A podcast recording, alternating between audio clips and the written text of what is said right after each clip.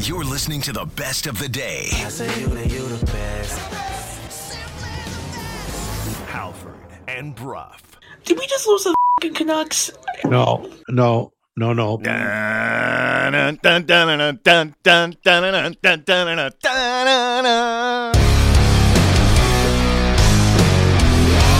You're listening to Halford and Bruff.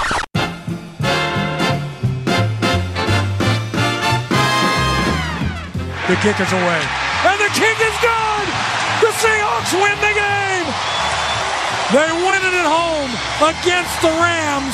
And Goff is looking to throw it. He throws it. It's caught for the first down by DJ Chark. And you can hear them from all the way in Seattle. We the Detroit Lions. Stop playing with us. I don't even watch TV, but I heard everybody already picked their pick the Packers over us. Stop playing with us. That's all I gotta say, man. Don't let these tears fool you. It's all dog around this mug. Good morning, Vancouver 601 on a Monday. Happy Monday, everybody. It is Halford. It is Bruff. It is Sportsnet 650. We are coming to you live from the Kintec Studios in beautiful Fairview Slopes in Vancouver. Jason, good morning. Good morning. A-Dog, good morning to you. Good morning. And Laddie, good morning to you as well. Hello, hello. Uh, Halford and Bruff in the morning is brought to you by the Dilawri family of Acura dealers. Experience a Dilawri difference today by visiting your nearest Dilawri Acura dealer today. Uh, we are also, as mentioned, coming you live from the Kintec studios. Jason, tell them more about Kintec. Kintec Footwear and Orthotics, Canada's favorite orthotics provider, supported by over 1,500 five star Google reviews.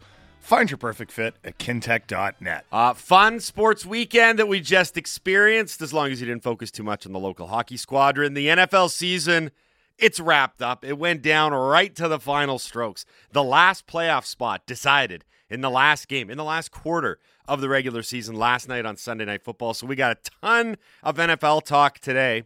Uh, that will get underway at 7 o'clock with Mike Tanier, our first guest on the ledger. Mike's our NFL insider from Football Outsiders. He's also a presentation of the Clayton Public House. He's our Monday morning quarterback. Uh, we can talk to Mike about the Seahawks improbably going to the playoffs. I bet there are probably maybe a smidgen, a handful of people that went to bed real early last night because they had to get up, unaware that when they woke up this morning, the Seahawks had made the playoffs. When, when were they going to bed? At 8 o'clock or Eight something o'clock. like that? Eight, o'clock. S- strict eight o'clock bedtime. Can't watch What, the end of this Lions Packers Are game. we I talking gotta go ab- to bed. Are we talking about five year olds or something? Or ninety-five year olds. People that work on a morning show, maybe? Yeah, or Okay. people that Got work the morning early show in the hours. morning. But when, yes, when did is, are we talking about Andy or something? Did you not realize? what time did that? you go to bed last night, Andy? I tried to go to bed at around 9 p.m. Okay. Late night for you. Yeah. But anyway, the Seahawks are on their way to the playoffs. Improbably, I might add. Mike uh, Tanier will join us at 7 o'clock to talk about that. We got the entire wild card round set. The playoff field is set. Did you know, Jason, that seven of the 14 playoff teams this year were not in the playoffs a year ago? How great for parity. How many- great for competitive balance. I mean, we can get into this later, but how many of the teams in the playoffs do you actually trust 100% to go out next weekend? Like Casey and Philly have got the bye. Right. But So- how many of them do you Yeah. trust to go out next weekend and like take care of business? For me, that there are so many like uh, uh, it's a wild card weekend and there are a ton of wild cards like at, at play right now like even san francisco Yeah. who they're going to be a 10 point favorite over the seahawks and i'm kind of like that's a really good team they got a rookie quarterback third right string. that seems like a bit of a wild card seventh round? Yeah. rookie quarterback, and they're probably well, they're the second biggest favorite on the board. I think. I think the Bills are the biggest favorite. The, I, you know what? Of the teams that are to answer your question, I'd say two, and then two with a question mark. You're like maybe like two, do, you- do, you two. tr- do you trust minnesota no, minnesota's only a three point favorite over the new york Giants. I kind of like the Giants there. Just throwing that out there. Anyway, do, we'll do you ta- trust dallas I don't. I don't honestly. I said, trust any of these I teams. said two with a question mark, maybe, maybe, and it's the two biggest favorites on the board. We'll talk to Mike Tanier at seven o'clock about all this. We'll look back on Week 18 in the NFL, and then we'll look ahead to the wild card round. Which at least there's a lot of football next weekend. It'll be a lot of fun. Seven thirty, IMAC's going to join us.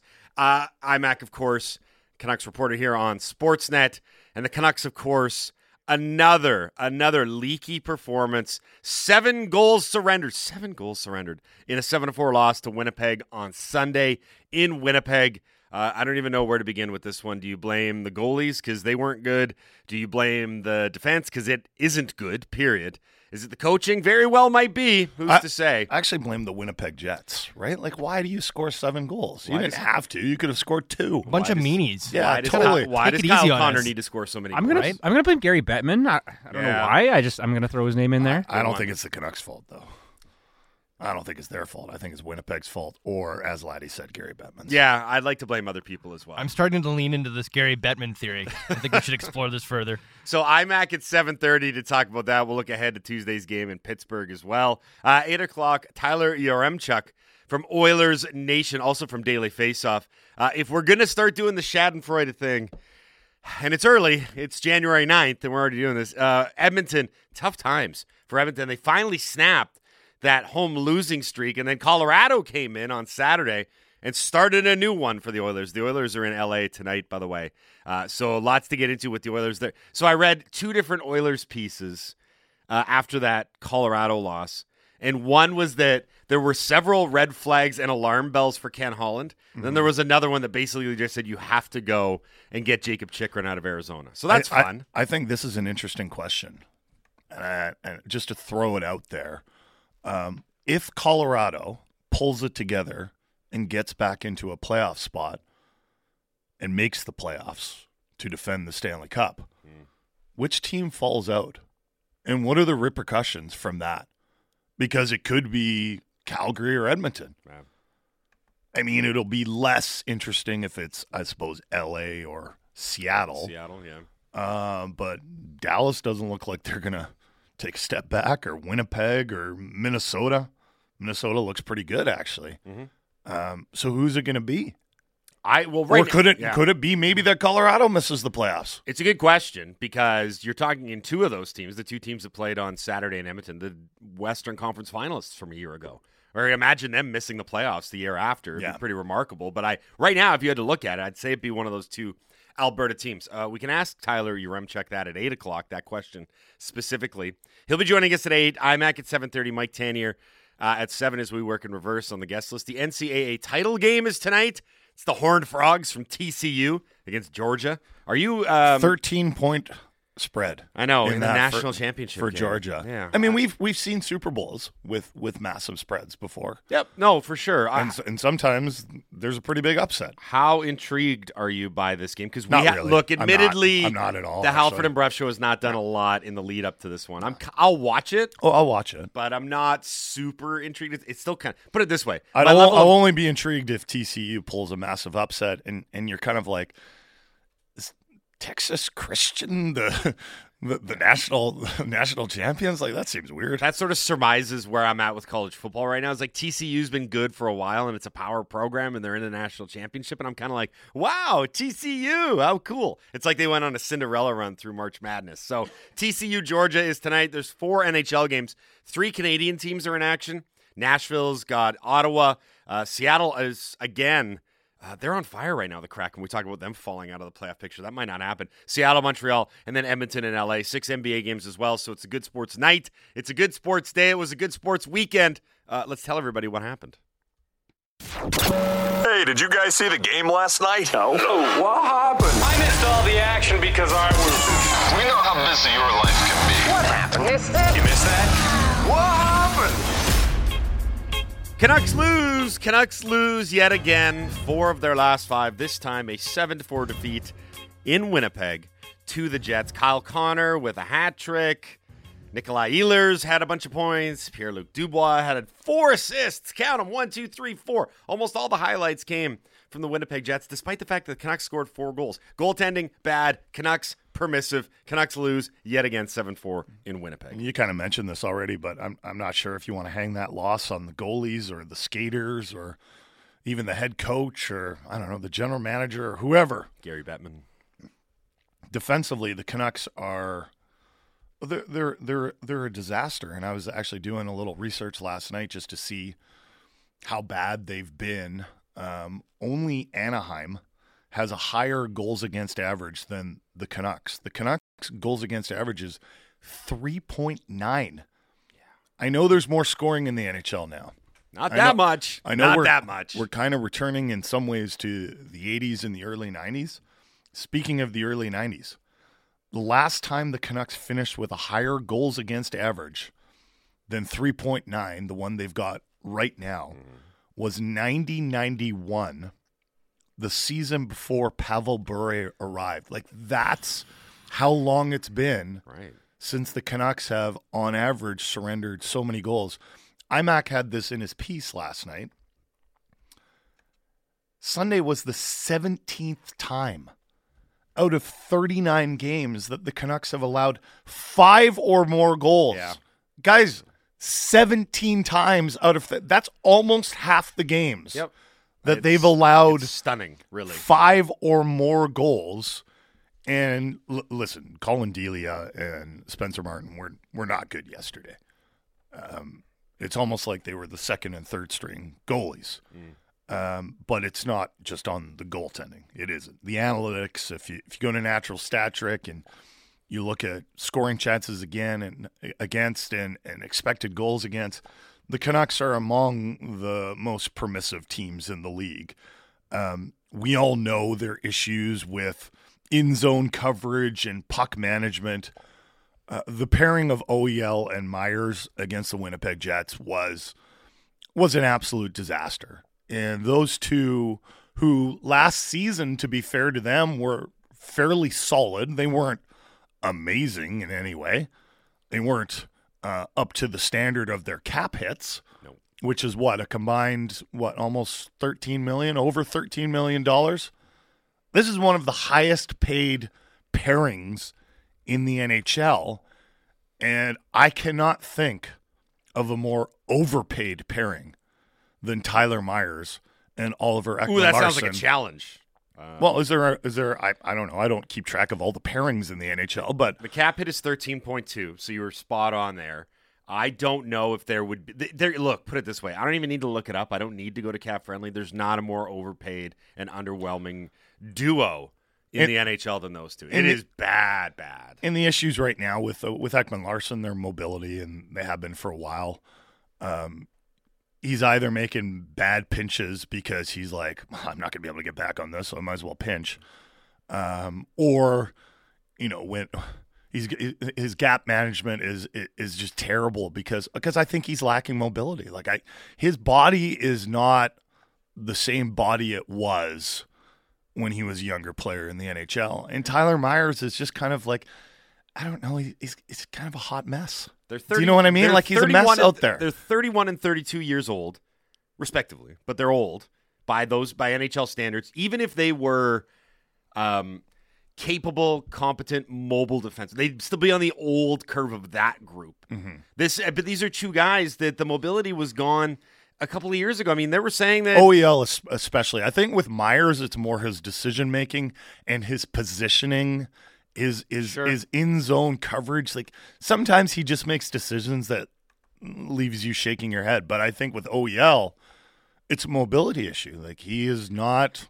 He can't. He can't get to certain places, and that's a bit of a problem when you're out there playing as many as many minutes as he is. So what we're seeing right now, I know we throw around the term proof of concept a lot, but this is absolutely proof of concept for naysayers at the beginning of the year that you're like you can't go through uh, a full 82 game regular season in the NHL with this bad a defense. I know that the goaltending has been poor, and I know that maybe the forwards don't have all the two way ability to make up for it. But look, boil this down, brass tacks. This is maybe the worst blue line in the NHL.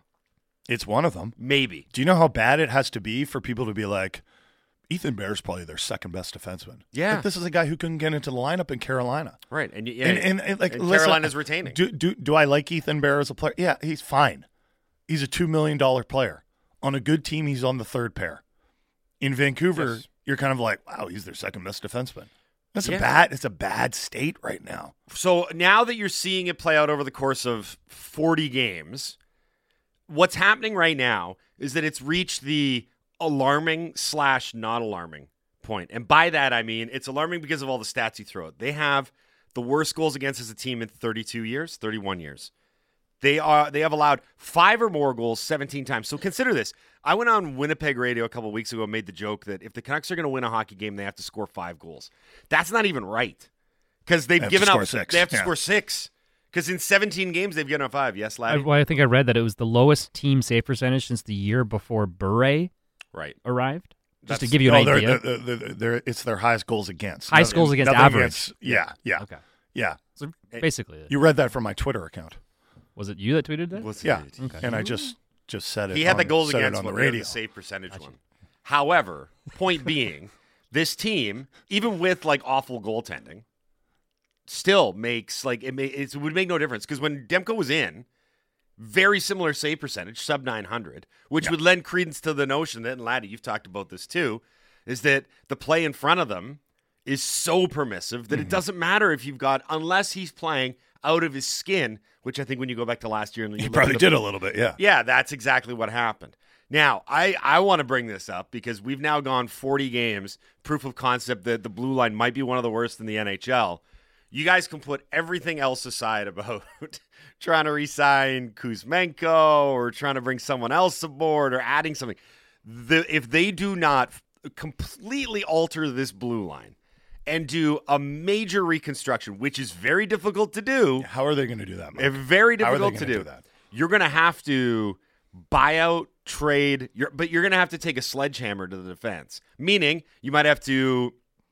I don't. I mean, I've seen the numbers on an OEL. Myers buyout, won't, Myers won't Myers won't be back next season. Right. So you. So, you, so He'll be traded one way or Right now, other. you would almost have to say that it is imperative, imperative that you do not have Myers and Ekman-Larsson on the books next year, and it doesn't really Oh, matter. Ekman-Larsson will be. There's there's you can't buy him out. You might have to. No, uh, see it. Okay, here You here's might have thing. to.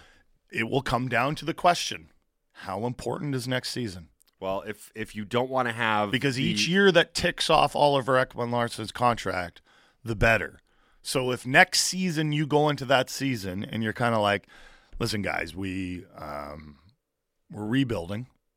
We're gonna we're gonna be okay with taking a step back and not having the expectations that we went into this season.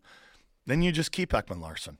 I think it's way more important that they that they trade a guy like JT Miller before his no move clause kicks in because that's a guy that you could theoretically see someone maybe having interest in. You just can't. All I'm saying is you can't. Like they brought they brought back the same blue line from last year to this year, and then went into the season. And then a few games in, they're like, "Ooh, this isn't very good. Let's go get Ethan Bear. Let's go get Riley Stillman." N- None of it made a difference because the guys at the top end outside of Quinn Hughes just aren't capable of doing what you need to do in the NHL. Now, here's the thing. There's no debating it anymore. There's no arguing it. If Rutherford or Allvin or anyone comes forward and somehow puts lipstick on a pig and they're like, well, you know, there's a lot of different situations out there and there's a lot of different circumstances going on. Like, it's not good. The the numbers are there. This isn't a goaltending issue, what's happening right now, because it's been over the course of the first half of the regular season. You know what's even more distressing? The Canucks have nothing defensively in the pipeline either. No. Like I don't think Jack Rathbone is going to be with the organization for much longer.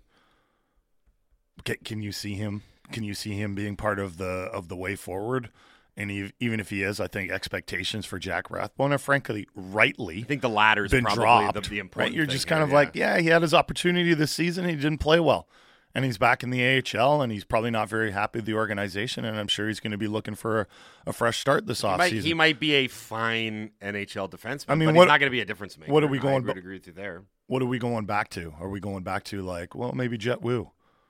No, no, no. Right? Like, no, the- no, no. Like, there's, there's nothing. Yeah. It's because they haven't drafted them. Right. So the, the reason I wanted to lay this out step by step is because so, so now we've gone through uh, defense clearly horrible, not good enough, can't compete on a regular basis at the NHL level. Trying to make changes to it exceptionally difficult. Prospects nil, and then comes the fourth part. Well, what do you do? Well, how do you fix it? And how do you do it in relatively short order?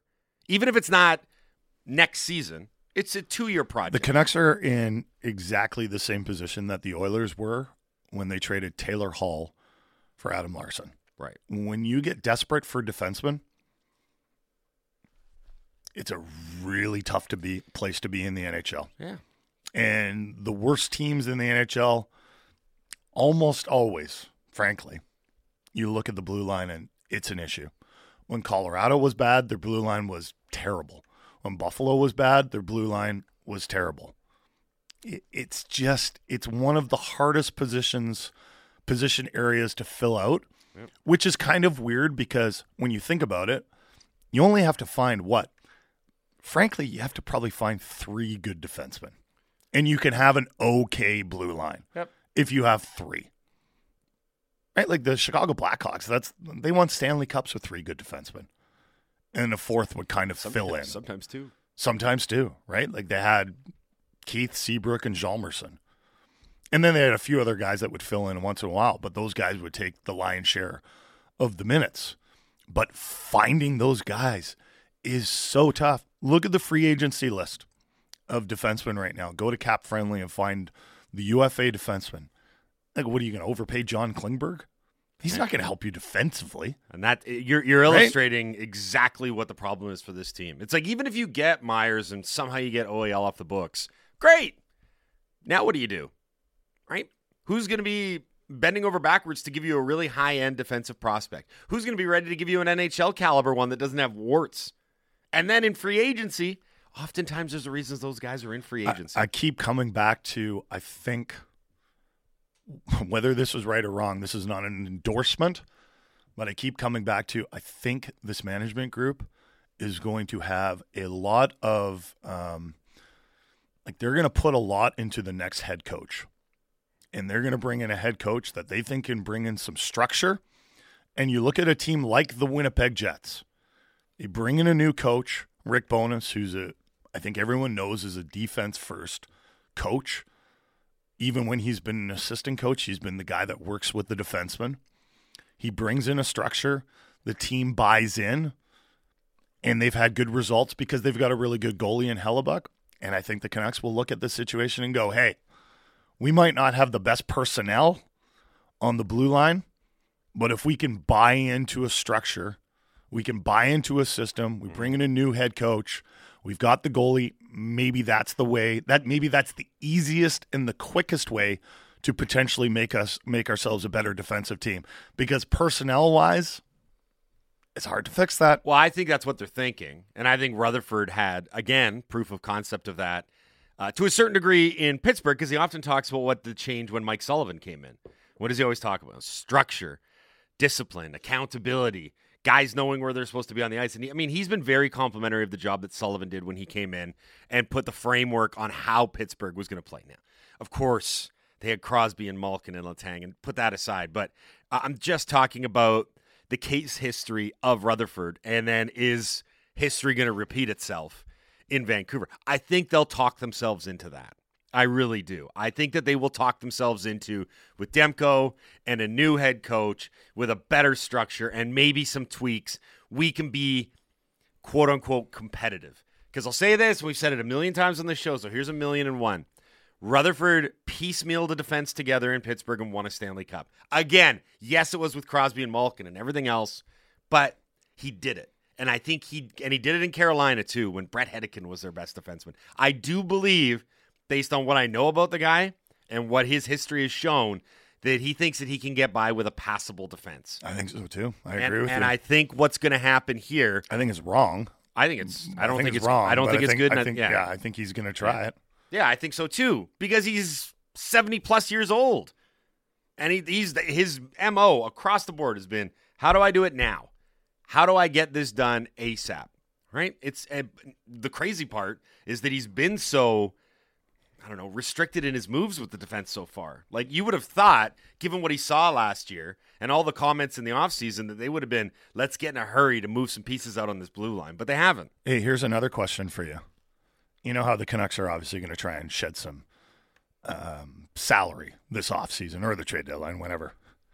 Right now, who do you think has more market value, Brock Boeser or Conor Garland? Ooh, good question. Um, It's it's it's a good question, but with like a yikes answer because I'm not sure who it is right now. I think it would just be Garland by way of the fact that it's like a million and a half less in cap. And cap space is so valuable. Purely that. I don't think there's enough between them offensively to justify the gap. Boeser is a shell of himself. Yeah. Like He- I, that's he really the is. Like, Like, I, I Garland watch, might I, be too. I watch. Nah, Garland is I- not playing well. I watch Boeser out there, and I'm kind of like, there's there's nothing to your game right now. Boeser's a guy There's- that's going to have nothing to, to your game right Boeser's now. a guy that's going to have to seriously reevaluate uh, how he plays and what he does at the NHL level because what he used to do isn't there, and a lot of it is predicated on movement. Yeah. he just doesn't move as well as he used to, and he's had he's been besieged by injury. But it's getting to the point His where enthusiasm for the game must be at an all time low right now. probably I wouldn't be surprised if a change of scenery perks him Well, up a this lot. see, this is why I wonder if Brock Boeser might have the most market value because I still think there will be those NHL GMs out there that were like, "Hey, this guy not too long ago was a finalist for the Rookie of the Year, And he was 20 he's only considered." 25. Yeah, he's only 25. I, IMAC brought this up in his piece as well. There was a time once when there was a debate who was the better player, Kyle Connor or Brock Boeser. Right? I like, remember. Like that's and, and, and right now there there's absolutely no debate about that right now. Kyle Connor's a legit superstar who, He who right. scores at an, all right on Sunday. an incredible rate. And Brock Boeser is just he, he's in the wilderness right now. And I feel bad for the guy, but I also would like him to just be a little more engaged out there. He's just not part of the play. And I don't know if that's to do with his enthusiasm for the game or whether or not the game is just too fast for him right now and he can't keep up. I, you know, I'd be surprised if there again.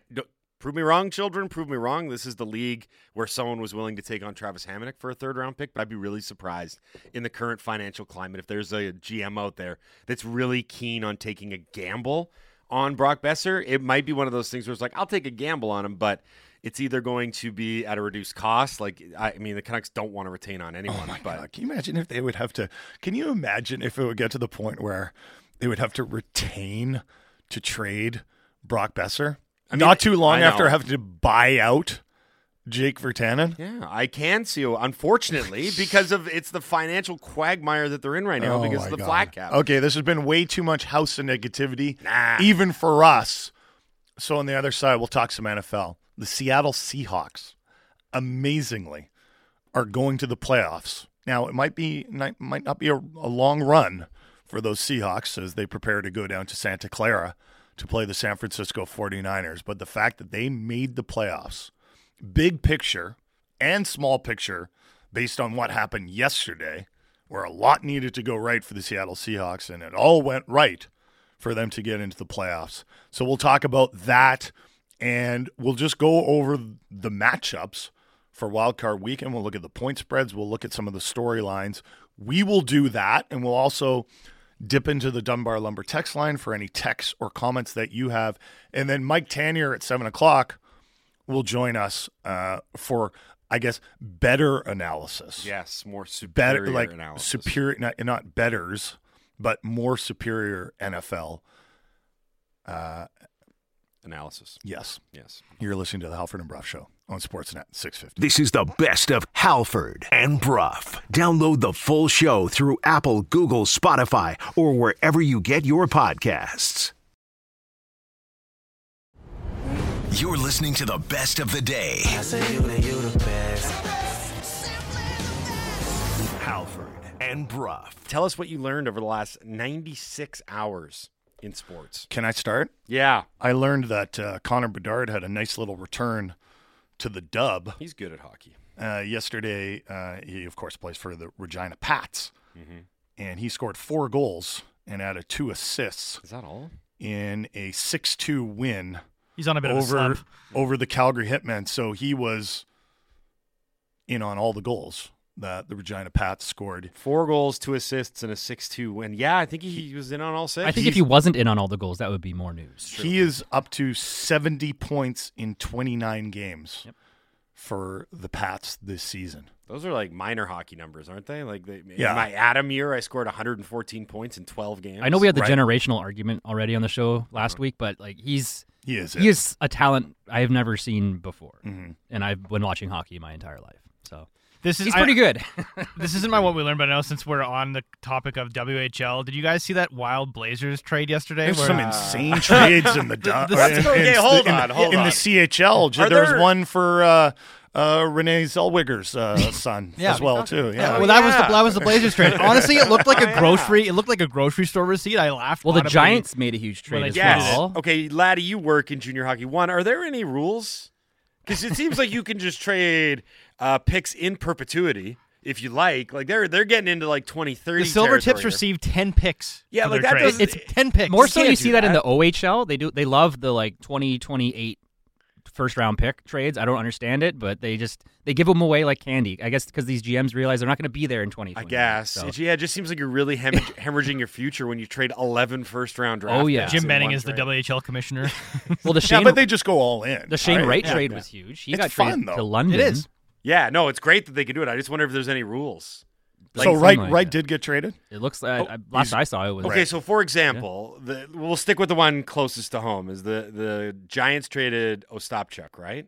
Yeah, and that they that got three netted first-round three picks. first round picks in return. Yeah. So 24 2024, 2025, and 2026 first round picks, plus a player they can have as a 20 year old next season, and another prospect. So Well, if, how much does that have to do with the fact that the Memorial Cup's in Kamloops? Well, they're going all out for Yeah. it. They, they've they've absolutely hemorrhaged their future just to have a team that's Mm-hmm. Memorial So Cup win quality. the next Yeah. logical question is: is if you wanted to trade junior hockey style for Connor Bedard, if you wanted to get him out of Regina, would you have to forfeit your entire franchise? Like, can you go above and beyond? I don't know. You would trade the entire team for Bedard, and he would just be out there by himself. what what was the wasn't there a team where they were going to trade all of their draft picks for somebody? Like, Yeah, can you do that? Can you just trade? That's all what of I'm your- wondering. yeah, like, because I know a lot one. of these owners. There, some of them are fairly like uh, accomplished businessmen.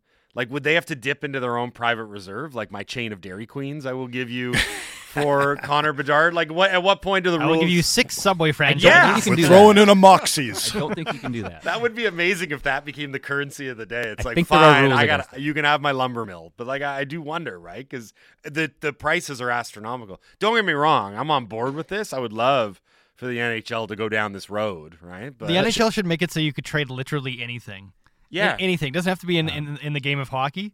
If you own something, you can Yeah. trade it as part of your. like your I deal. think all the teams should be. If you own a paying- rocket ship, We you need more can coach trade the trades. rocket ship. We need more coach trades and- for one. Yeah, and you should Like- be able to pay players in You non-traditional. can throw in means, mascots. right? You should be able to buy them a house.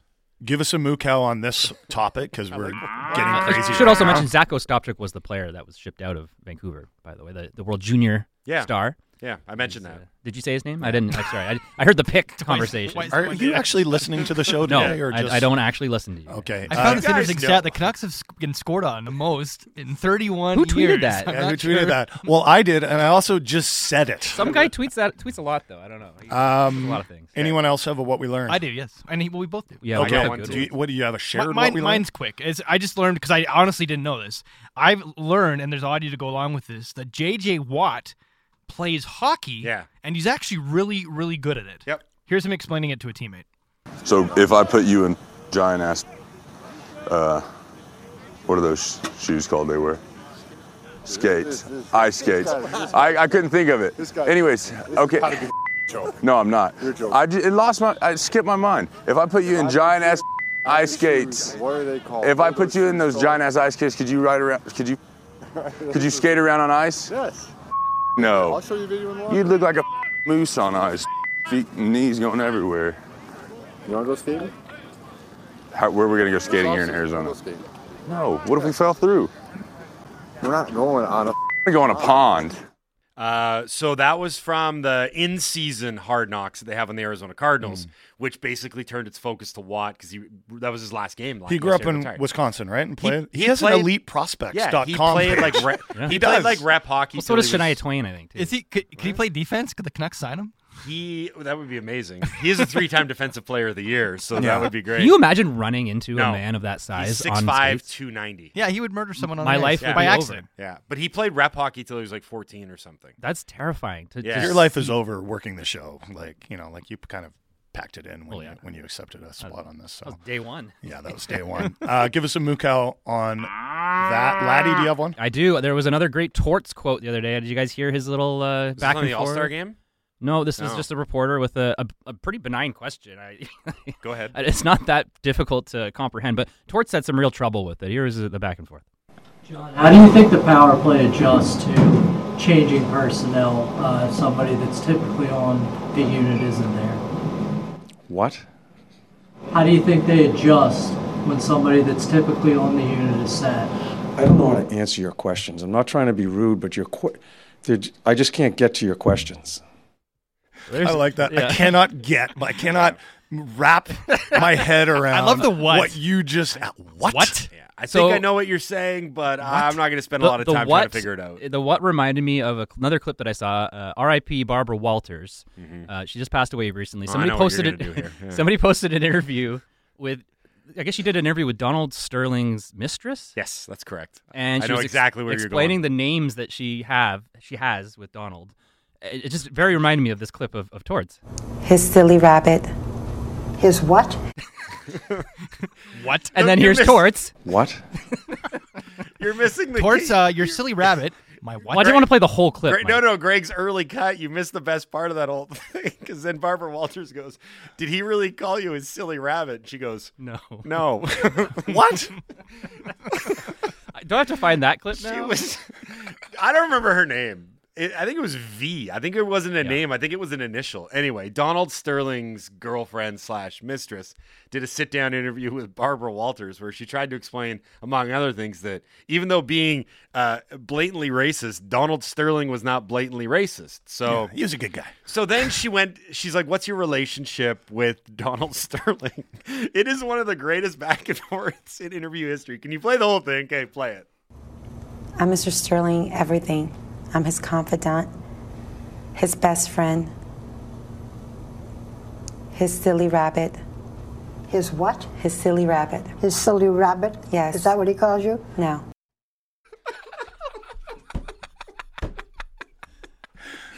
No. All right, give us a moo cow on that.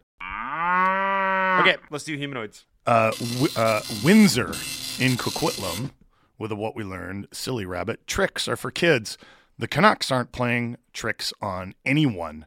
Their win one lose one trick will put them in the wishy washy middle. Actually, it's Um, win one, lose four yeah, lose quite their last five. Yeah.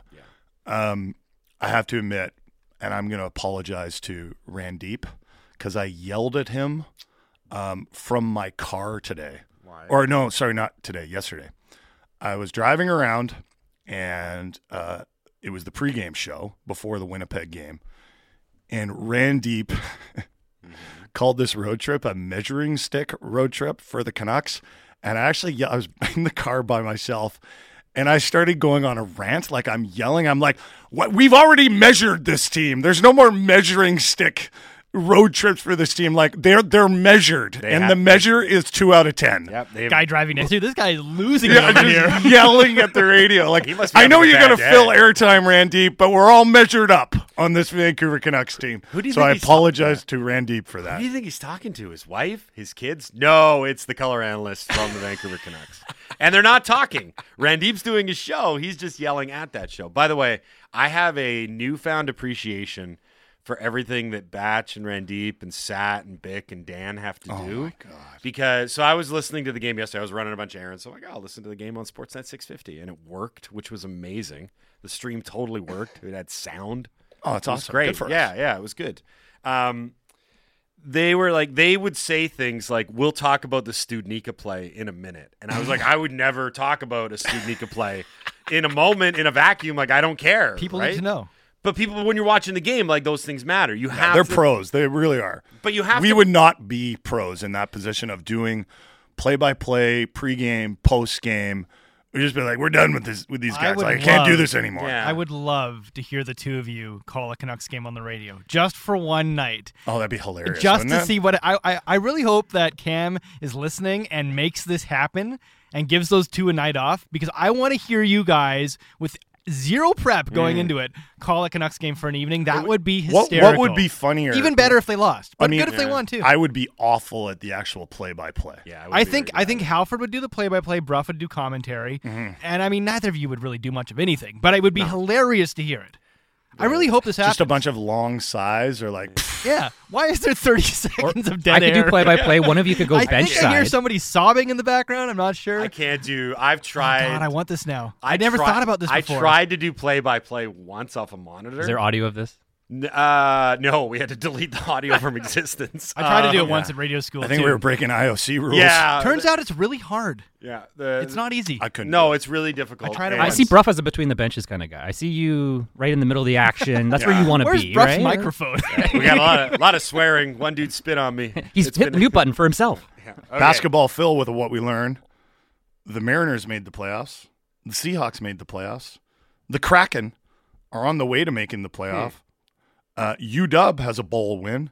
Now bring back the Sonics, and everything will be perfect in Seattle. Okay, we Yeah, gotta- You know what? we That gotta is book that is Softy. a really good point. Like to- Seattle, yeah. Yeah, we got to book Softy Dave Softy Mahler from KJR Sports Radio. What is it now? It's Seattle Sports Radio, I think. Just I think Yes. Anyway, point being, uh, we are kind of in a not golden era, but the, Mm-hmm. again, I'll reiterate it. My level of um, contentment with the Seahawks, I don't think I've ever. And I'm not talking about. There's a difference between happiness. You know what the word and is? contentment. You got hope. You got, you But it's got- different. You Just- got hope. I- do have hope. Do you, do you know that they're going to have candidates for gonna clear up. defensive rookie of the year and offensive rookie of the year? Yeah. I think Kenneth Walker is probably going to win offensive rookie of the year. Uh, Tariq Woolen might be in tough against the likes of Sauce Gardner to win defensive rookie of the year. Aidan Hutchinson, maybe. Yeah. So, but I mean, the fact that they've got candidates, the fact that they've got all this draft capital, including the fifth overall pick, don't get me wrong. And I think we all need to just kind of take a step back and recognize how far the Seahawks still have to go in Yeah, order to yeah. become a Super Bowl caliber type team. But there's no question that they are building something and there is the potential there. And I think that is what differentiates Seahawks fans right now and Canucks fans. There is a dearth of hope Yeah, yeah, yeah. For in sure. this market when it comes to the Canucks because you recognize their cap issues, the fact that they're probably going to have to move on from Bo Horvat, the fact that they're soon going to have to pay Elias Pettersson a massive contract, the fact that they're going to have to shed ca- salary um, uh, over the offseason, that's going to be tough. The fact that they don't have many prospects coming, I don't know if I mentioned that already, but like hope is something that drives a fan base. And the issue with being in the mushy middle, which seems to be the phrase that we use with the Vancouver Canucks a lot, is that it's tough to find the hope. It's tough to find to looking Yeah. on uh, looking for the the light at the end of the tunnel. Uh, what we learned unsigned, so it must be from Gary. Hashtag WWO what we learned. The World Juniors snuck up on this Canucks management group. And apparently Patrik Allvin was unable to talk at a prearranged ticket holder Q&A over the weekend. I kind of saw this making the rounds on social media. So I, I now again, this is the story that I understand it as. Season ticket holders were granted access to a practice followed by a question and answer period with the Canucks executive. Originally, it was supposed to be Alvine, the general manager of the club, but then he was at the World Juniors in Moncton and I believe attending to some other business not World Juniors related. And as a result, it ended up being Stan Smyl who came out to the ticket holders. And I think they were like, well, one, this isn't what we were sold. Like, it, Right. and then two, like everyone loves Steamer, but they no one was really clear on what sort of um, decision he's not ma- going to be able to answer the big picture questions because he's right? not a big picture painter. Well, he's not He's the not president a- of hockey right, ops. he's- yeah, not the general manager. That's not his job. So you know, I'll just and say, he's he's not going to want to be. He's not going to want to speak for those guys. I'll just say this: if um, if you've subjected your season ticket holders to you know the on ice product for what we've seen this year, you might want to try and get some of those other things a little bit more right. Like I, I I've said this a few times. Um, it's been rough for anyone that's invested a lot of time, money, and effort to go to Rogers Arena um, for what what has it been twenty five games at home, something along those lines, and so many of them have been no shows, five one losses. I can't. I've lost track of how many. Um, just really uninspired efforts. And then I, I, I looked a little bit further. Uh, outside of a handful of crazy overtime games, there's been a lot of games that they've won that haven't been close at home. Yeah. So you haven't really even had like a good finish down the stretch where it's like, ooh, this is exciting and entertaining. It's been lopsided. Well, one those way or blowouts were fun though. There were there were some good night. There are a few good nights. In I know, but I'm just saying there hasn't really been a lot of close games at home. Period this year. Yes, Get- Greg is waving at me. Hi, hi. Well, you guys like to go on. Hello, Rat. So I like Hello, to get your attention. Uh, for this season ticket holder event, uh, does it bother you guys at least a little bit as Canucks fans that this management group seems really adverse to even going out in controlled environments and explaining their process and explaining their vision to the fans? Yeah. They don't seem to want Uh, to do that very much. Rutherford talks a lot though. He hasn't but talked that- in a while though, yeah. has he? Oh, he's probably busy. Well, when was the last time you Yeah. heard them With the really break hockey- down the vision of the, hockey team and have a deep no. conversation about the moves that they're making? I, I, don't can't remember. look. Here's the thing. I don't. I don't put a ton of stock in. Like I get what you're saying, and, and it This is should be a slam dunk easy event for them to go to. And is I've what I'm seen saying. it in other markets. Like Geoff Molson used to be very, very open and transparent with. He used to do like Twitter, Twitter Q and A's, Twitter Q and A's. Um, and I know that the Rangers were lauded for their very clear plan in the form of a letter. Um, I, sometimes that stuff does like backfire on you, right? I'll know, like I still have Gillis's letter to ticket holders somewhere in the archives because I go back and laugh at it and I'm like, he's name checking Hunter Shinkaruk. This is amazing. Dane Fox. Dane Fox. Like Yeah. I'm like, come on. Like so when you I, when you put it out there, you do run the risk of people just Mhm. dangling the receipts in your But just face, don't promise it then. Don't promise that so and so is going to be there and then pull a last minute replacement. Yeah, uh, yeah, let's yeah, move yeah, for on. sure, for sure. Uh, Mike and Burnaby ask us anything. A rare Monday ask us anything. What would the Canucks be like if we undid every Benning trade? What did all those picks turn into? Did we do worse than doing nothing? A hundred percent. That is another frustrating thing about the Canucks. So many, so many of their problems are self inflicted.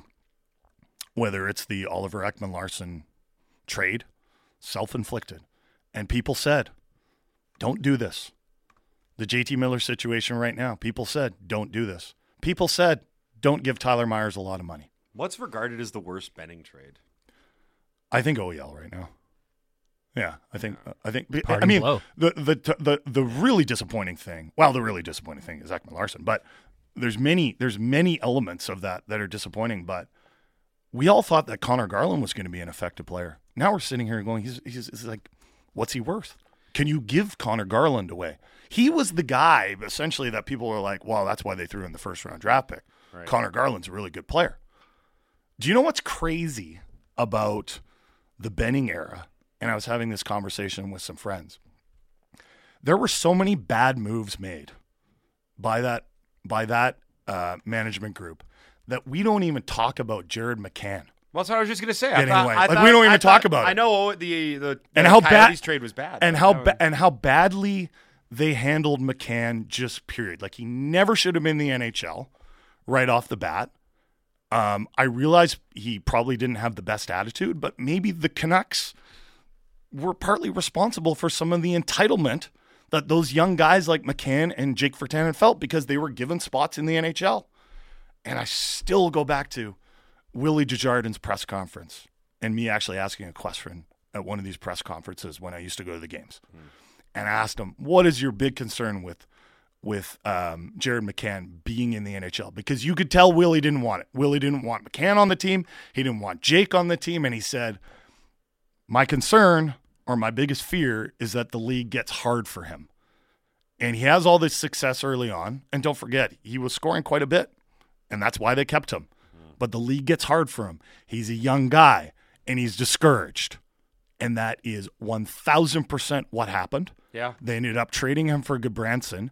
And listen, I'm not saying that Jared McCann is some superstar right now, but he's on pace for scoring over 30 goals with the Seattle Kraken. He had a good year last year.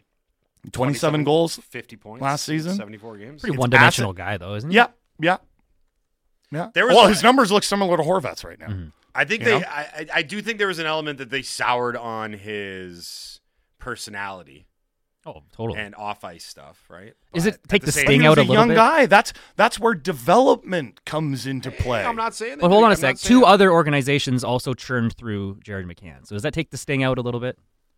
A little bit, sure. So there, the Canucks weren't the A only little bit. organization that struggled to deal with Jared McCann. No, no, agreed, agreed.